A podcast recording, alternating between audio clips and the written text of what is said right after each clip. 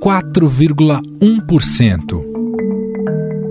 Esse foi o tamanho do tombo do PIB brasileiro em 2020, segundo dados do IBGE. A queda é a maior desde o início da série histórica atual, iniciada em 1996. É também o terceiro pior resultado da história. A maior retração foi de 4,35%, registrada em 1990. Era o ano do confisco das poupanças pelo governo Collor, que segue marcado como a maior retração econômica desde 1901. Pode ir ao banco segunda-feira e sacar, se quiser, 50 mil cruzeiros. A parte excedente a esses 50 mil fica depositada no banco, junto ao Banco Central.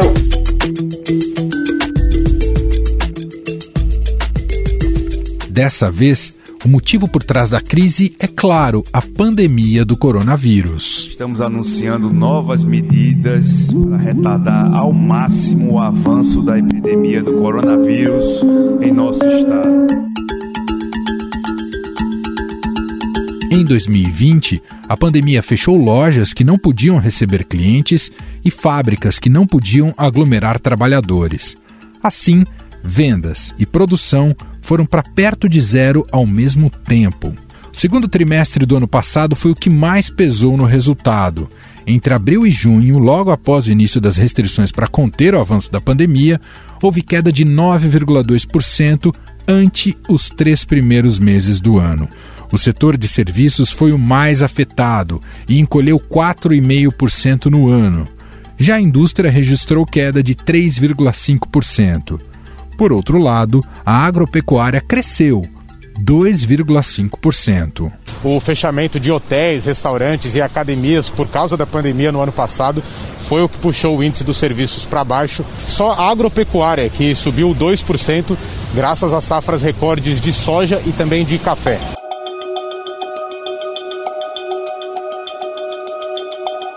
O consumo das famílias fechou o ano com queda de 5,5%, a mais intensa de toda a série atual do PIB. Antes, o pior resultado deste componente havia sido registrado em 2016, quando houve recuo de 3,8%. Vale lembrar que o tombo poderia ter sido maior sem o auxílio emergencial, que manteve muitas famílias consumindo ao longo do ano. A queda do PIB trouxe outra notícia ruim para o país. Com resultado, o Brasil saiu do ranking das 10 maiores economias do mundo e caiu para a 12 colocação, segundo o levantamento da agência de classificação de risco Austin Rating. Mas o que esses números significam para os brasileiros? Como eles afetam o nosso dia a dia? Para falar sobre esses dados e analisar o atual cenário com a pandemia, convidamos a professora de economia do INSPER, Juliana Inhas. Tudo bem, professora? Seja muito bem-vinda mais uma vez aqui ao programa. Olá, Emanuel. É um prazer estar com vocês. Professora, como temos que olhar para esse encolhimento aí, desse resultado do PIB de uma queda de 4,1%? Basta colocar na conta da pandemia ou há sinais aí de problemas mais crônicos, professora? Não dá, infelizmente, para a gente colocar só na conta do Covid esses menos 4,1% aí que a gente verificou, né, de encolhimento da economia brasileira em 2020. A gente sabe, é óbvio, que o, o coronavírus ele tem um impacto muito grande dentro da economia brasileira, então, sem dúvida, ele é muito responsável por essa queda. Porém, a gente também não pode esquecer que antes de começar a pandemia, o Brasil já estava numa situação um tanto delicada, né, Manuel? A gente vinha aí de três anos de crescimento na casa de um e poucos por cento. Então, a gente já tinha aí um, um histórico relativamente complicado de uma economia que crescia muito pouco e que, é óbvio, né, já entrou na pandemia numa grande desvantagem e certamente sem a pandemia a gente também não teria crescido tanto assim como a gente gostaria de noticiar. A equipe econômica, comandada pelo Paulo Guedes, se disse satisfeita com o número e usou como baliza resultados de outros países, como Espanha, Reino Unido, Itália. Esses países tiveram tombos maiores. Faz parte do jogo esse excesso de otimismo, professor? Faz, Emanuel. Na verdade, o, a equipe do governo, né, e, especial ministro, Paulo Guedes, ele tem que, de alguma forma, sinalizar que o, o trabalho da parte deles está sendo feito e, e ele sabe qual o impacto né, da percepção do governo frente à formação de percepções e expectativas dentro do mercado. É óbvio que essas expectativas não conseguem salvar uma economia num momento crítico, mas elas ajudam né, a sacramentar um caminho, muitas vezes, de atração de investimentos, etc. Então, sim, faz parte do jogo que ele diga que o número é satisfatório, especialmente porque, se a gente também for olhar quais eram as projeções do FMI e do Banco Mundial para o Brasil em 2020, elas eram no começo da pandemia muito, muito ruins, né? Então, a gente consegue se distanciar desse resultado muito ruim mas de fato está muito longe de se comemorar esses menos 4,1%. Isso significa que a economia brasileira encolheu, que o brasileiro tem menos bens e serviços disponíveis, que o bem-estar está menor, que as pessoas estão numa condição social pior. Então a gente está realmente muito longe de comemorar, porém o tombo poderia ter sido maior e não foi. Professora, como é que a gente conecta esse número quando a gente olha para ele, desse encolhimento, porque o PIB sempre pode parecer uma coisa um tanto abstrata né, para compreensão geral. Como é que a gente conecta ele pensando na vida, no cotidiano das pessoas? O PIB é o nosso olhar sobre tudo aquilo que é produzido dentro de uma economia, sejam bens, sejam serviços. Então, quando a gente está falando de um encolhimento desse valor, a gente na verdade está falando que, primeiro, o Brasil está produzindo menos e se tem menos coisas sendo produzidas em bens e serviços, é porque tem menos coisas para serem consumidas. E isso resulta também, não podemos esquecer, numa redução também de renda, né? Porque a gente só consegue ter renda se a gente conseguir produzir e se essa produção for demandada, for comercializada. Então, quando a gente olha esse número, esse número para o brasileiro, ele se reflete primeiro numa redução do poder de compra, mas não é uma redução do poder de compra via preços, como geralmente a gente comenta, é uma redução do poder de compra no sentido de que o brasileiro hoje tem menos dinheiro e ele tem menos dinheiro porque, na média, ele está produzindo menos. Se ele está produzindo menos, ele está sendo menos remunerado por isso, então ele vai comprar menos bens e serviços e isso no final das contas se reflete aí numa situação de vida um tanto pior. Talvez não para todos, né? A gente sabe que esse número é um número agregado, mas ele tenta refletir a média. E na média o que acontece é que hoje o brasileiro ganha menos, tem menos renda, consome menos bens e serviços, tem uma qualidade de vida pior. Em 2020, professora, tivemos um componente muito importante que impacta no resultado do PIB também, que foi o auxílio emergencial, que deve voltar agora em 2021, só que com valor menor daquilo que foi pago no ano passado. Diante disso e daquilo que tem tomado de medidas a equipe econômica até agora no país, o que, que a gente pode esperar de desempenho da economia a gente pode olhar para ela como num movimento de recuperação ou não, professor? Bom, primeiro eu vou aproveitar a sua pergunta para fazer um comentário. Eu acho que uma das questões né, que acabam fazendo com que a equipe econômica se sinta satisfeita com o resultado é justamente pelo fato que sem auxílio emergencial a economia brasileira teria de fato performado pior. É por isso que a gente começa 2021 com essa perspectiva de que em algum momento esse auxílio volte, que a gente está numa situação ainda muito crítica da pandemia. O grande problema é que a gente sabe que esse auxílio emergencial, primeiro, o governo não vai ter dinheiro para fazer um auxílio muito agressivo, então ele vem numa quantidade menor, né, num valor menor e eventualmente num volume de pessoas assistidas também menor. E é óbvio, né, que esse auxílio emergencial, ele provavelmente vai acontecer mais agora no começo do ano, e vai ser difícil a gente garantir que a economia brasileira consiga, de uma forma ágil, voltar ao ritmo que tinha, ou pelo menos um começo, né, de uma recuperação mais franca, a partir dessa nova onda que agora se instala e que provavelmente tem uma certa permanência, né? A gente ainda vai falar bastante dessa aceleração de casos, e, naturalmente, da piora das condições econômicas nos próximos meses. Então, acho que a perspectiva para 2021, ela não é uma perspectiva muito otimista.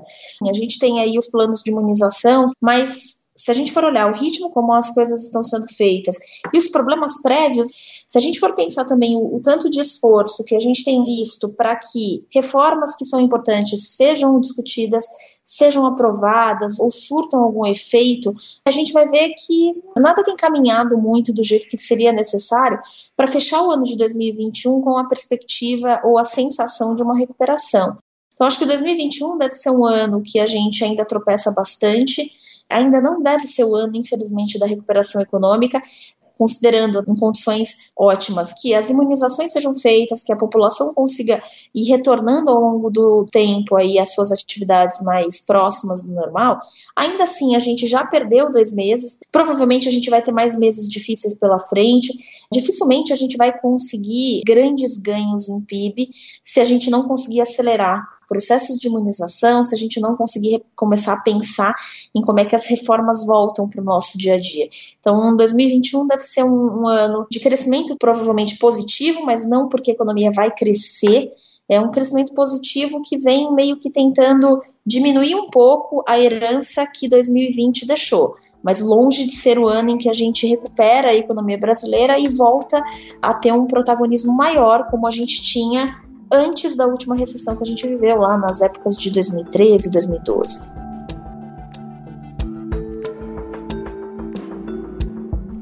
Para a gente concluir, até fazer essa pergunta, né? O Brasil saiu do top 10 do ranking das maiores economias do mundo, né? Está na 12 posição agora. A longo prazo, o Brasil pode retomar uma posição de maior destaque? Chegou já a ser a sétima economia do mundo? Pode sim, sem dúvida. Eu acho que o que acontece agora na economia brasileira, ela, isso não é determinante para o nosso médio e longo prazo. É óbvio, é um fator importante olhar para a economia brasileira hoje e ver esse retrocesso é importante, especialmente se a gente conseguir usar isso como uma lição para o que vem lá para frente. Então, a gente precisa tomar consciência de que a economia brasileira perdeu o seu protagonismo, que a gente foi passado por outras tantas e que, para que a gente volte a ser a sétima economia e talvez até progredir nesse ranking, a gente vai precisar implementar reformas que sejam efetivas. Então, é possível, sim, mas isso vai exigir uma disciplina e um esforço um tanto significativo do governo e da própria sociedade para que isso aconteça.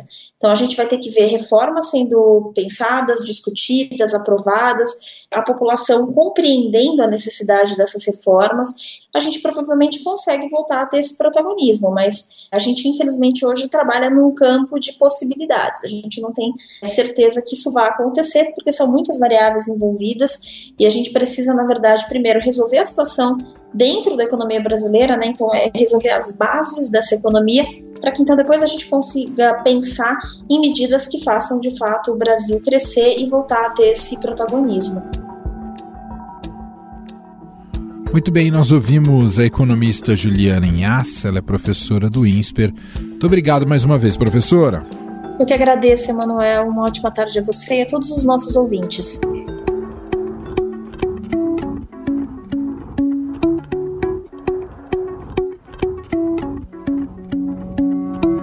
Existe ainda outro componente que a médio e longo prazo também pode piorar a questão econômica: o efeito Bolsonaro.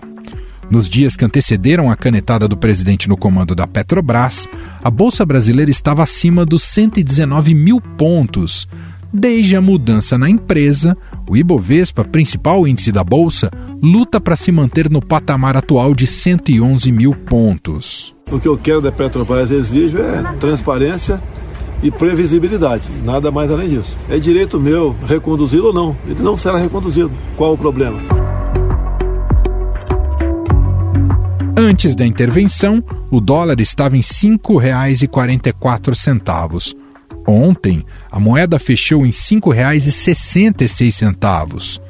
Em fevereiro, estrangeiros retiraram mais de 6 bilhões de reais da bolsa de valores, o primeiro mês desde setembro de 2020 com fuga de capital.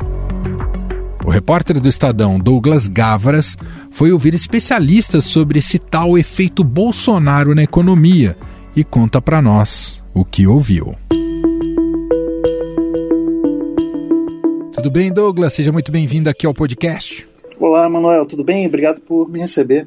Além do resultado do PIB, conforme a gente indicou aqui e analisou, a gente também precisa olhar para o momento atual da economia brasileira e principalmente na interligação, na intersecção entre economia e política. Queria que você contasse inicialmente aqui um pouco para a gente sobre como esse comportamento do presidente da República tem interferido no resultado e no desempenho da nossa economia nos últimos tempos, mais do ponto de vista negativo do que positivo. É, economia é muita expectativa. Quando você é um investidor, você é um empresário, você está sempre pensando lá na frente, tentando imaginar como é que o país vai estar daqui a alguns meses, daqui a alguns anos, para você tomar uma decisão de, de investir, de ampliar a sua empresa. Quando você é um consumidor também, assim, você só toma uma decisão grande, como comprar um carro ou comprar uma casa, quando você imagina que daqui a algum tempo você vai estar empregado, você vai estar com uma renda, sua família vai estar relativamente organizada.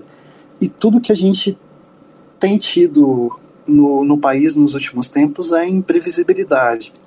Muito por conta da pandemia, né, que a gente já está lutando contra ela desde o ano passado, principalmente por conta da forma como o governo tem lidado com a pandemia. A gente sente que, desde o começo do, da pandemia aqui no país, criou-se uma oposição, uma dicotomia entre resolver a, a questão da pandemia ou cuidar da economia, quando na verdade, assim, as experiências internacionais mostram que não tem uma separação, não é uma coisa ou outra. Quando a gente olha para o que está acontecendo em Israel, no Reino Unido, até de certa forma nos Estados Unidos, apesar do grande número de mortos e das dificuldades deles por lá, são lugares em que o processo de vacinação está tá avançando e os sinais para o futuro já são positivos. Assim, os investidores eles olham para esses lugares como lugares em que as pessoas vão poder voltar a trabalhar normalmente, vão poder voltar a consumir. Então é muito mais esperto, muito mais inteligente você investir nesses lugares do que em lugares como o Brasil, em que a gente tem muitas dificuldades ainda para avançar no processo de vacinação.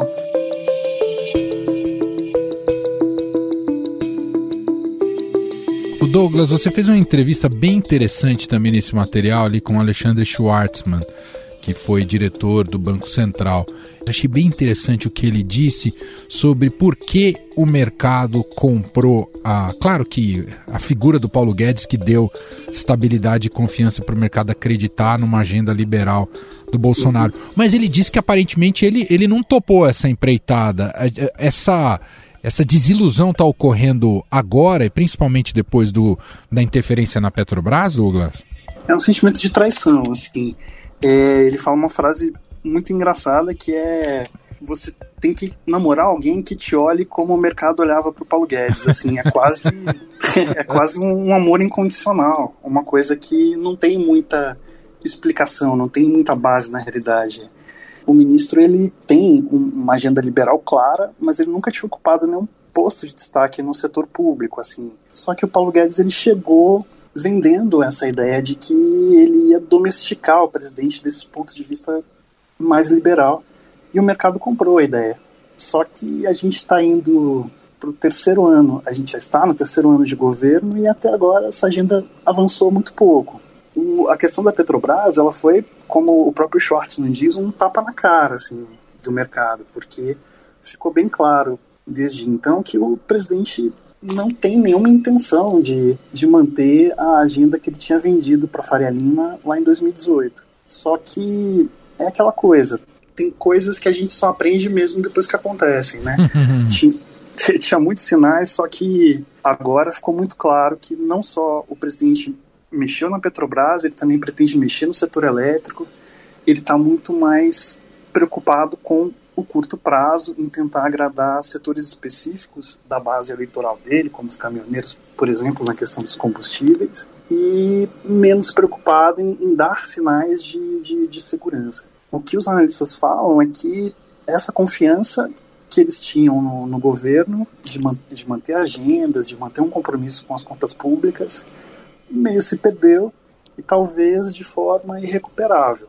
Agora, tudo depende também de como é que a gente vai chegar no momento da eleição de 2022, né? Porque o sonho do mercado hoje é que um candidato de centro se viabilize no ano que vem e que eles possam ter alguém que seja tão fácil de dialogar, que tenha uma aposta boa nas relações internacionais, coisa que eles sentem falta no Bolsonaro, e ao mesmo tempo que seja um liberal de verdade, que não seja um liberal só para ganhar a eleição.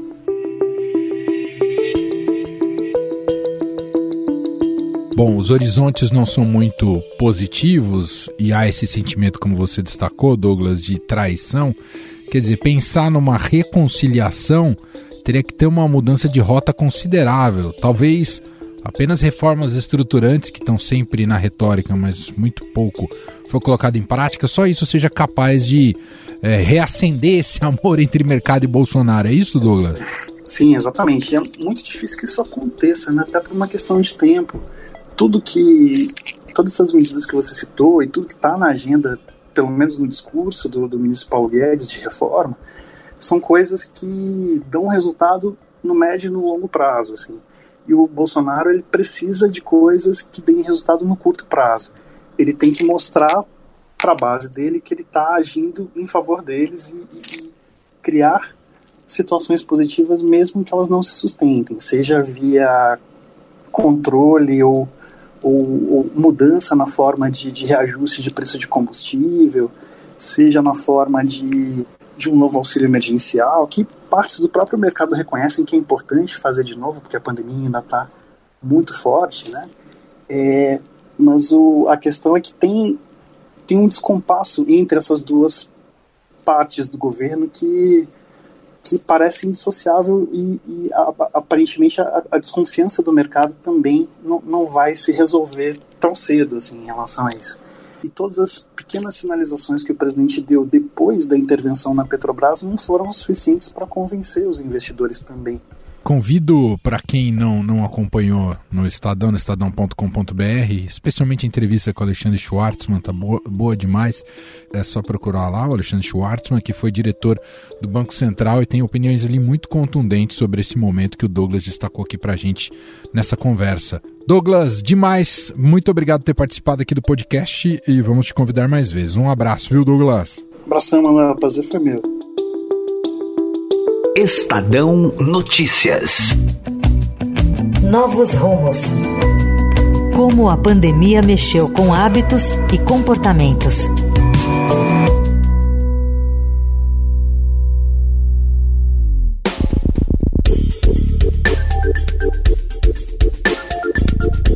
Neste quarto episódio da nossa série especial, vamos falar sobre as incertezas no âmbito profissional. Para a maioria dos brasileiros, o ano de 2020 foi marcado por diversas incertezas. Segundo o estudo, no âmbito profissional, houve quem teve apoio e aqueles que tiveram de lidar sozinhos com as angústias. A pesquisa internacional realizada pela consultoria Oliver Wyman identificou que o bem-estar do brasileiro nesse segmento passou de 18% em setembro para 25% em dezembro. Mas os dados também indicam que 32% têm a sensação de que houve piora ou muita piora o sentimento, inclusive, é um dos motivos para se buscar ajuda para a saúde mental. Estresse financeiro, com 23%, seguido de estresse no trabalho, com 13%, foram os motivos que fizeram brasileiros procurarem ajuda profissional. Para o psiquiatra Eduardo Tancredi, diretor médico da eCare Group e membro do Comitê Técnico da Aliança para a Saúde Populacional, Cada pessoa tem uma percepção e um ritmo de adaptação natural. Pessoas reagem de forma diferente a situações de estresse e de mudança. Nós vimos aí agora, nesses últimos meses, uma mudança é, grande, uma situação de uma necessidade de ajuste é, da vida de várias pessoas ao mesmo tempo. No entanto, a gente vê tipos de reações diferentes, cada um com o seu tempo e com a sua forma de reagir a essas mudanças. Não existe uma regra, uma forma única ou correta de se reagir a essas situações. Existem sim as, as variações individuais de cada um.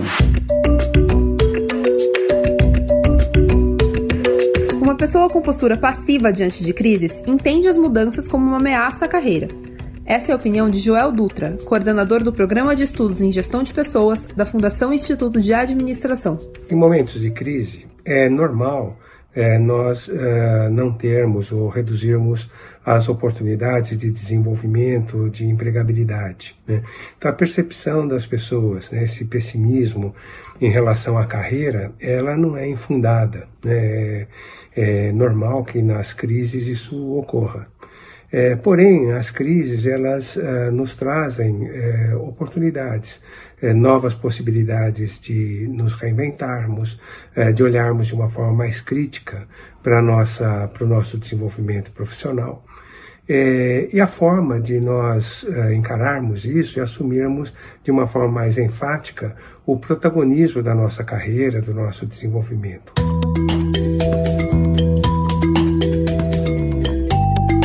repórter Ludmila Honorato ouviu especialistas e personagens para fazer uma reportagem sobre esse tema. Aliás, esses áudios que você ouviu aqui foram captados por ela. Ela também traz aqui seu testemunho de como foi produzida essa matéria. A reportagem começou a partir da pesquisa da Oliver Wyman, que mostrou várias mudanças né, sofridas aí na vida dos brasileiros uh, por conta da pandemia, e uma delas foi em relação à carreira. Então a gente consolidou ali que mais ou menos um terço dos brasileiros tiveram essa sens uma sensação de piora da carreira ao longo de 2020, e isso foi muito impactado é, nas pessoas que tiveram redução de salário, nas mulheres, em jovens de 18 a 24 anos, e a partir desses dados a gente foi entender os motivos, os possíveis motivos para essa sensação de piora. É, e também a gente teve exemplos positivos, né, que a pandemia trouxe tantas dificuldades, mas é, temos exemplos positivos e uma, um, dos, um case que a gente trouxe para a reportagem foi da farmacêutica Berger Ingelheim, em que é, a empresa adotou medidas para se aproximar dos funcionários em meio ao trabalho remoto e garantir uma certa segurança ali para que eles pudessem atuar à distância. No site do Estadão, você tem a matéria completa sobre o tema. Amanhã, no quinto episódio da série especial, vamos falar sobre viagens. O que mudou neste ano de pandemia? Nossa relação com as viagens mudou? E quando terminar a pandemia, vamos voltar a viajar como antes? Vamos tentar responder essas perguntas no capítulo de amanhã. Não perca! Estadão Notícias. E este foi o Estadão Notícias de hoje, desta quinta-feira, dia 4 de março de 2021. A apresentação foi minha, Emanuel Bonfim. Na produção e edição, Bárbara Rubira, Gustavo Lopes e Ana Paula Niederauer. E na montagem, Moacir Biasi. Diretor de jornalismo do Grupo Estado, João Fábio Caminuto. Mande também um e-mail para a gente no podcast estadão.com. Um abraço para você e até mais. A vacina protege você e protege os outros. Por isso, quanto mais gente disser vacina sim, mais protegido todo mundo vai ficar. Quando for a sua vez, vai até lá, levanta a camisa e mostra o braço. Mostra para todo mundo que você diz sim. Sim para a esperança, sim para a volta do abraço, sim para a vida. Vacina sim. Uma campanha do Consórcio de Veículos de Imprensa para todos. Vacina sim.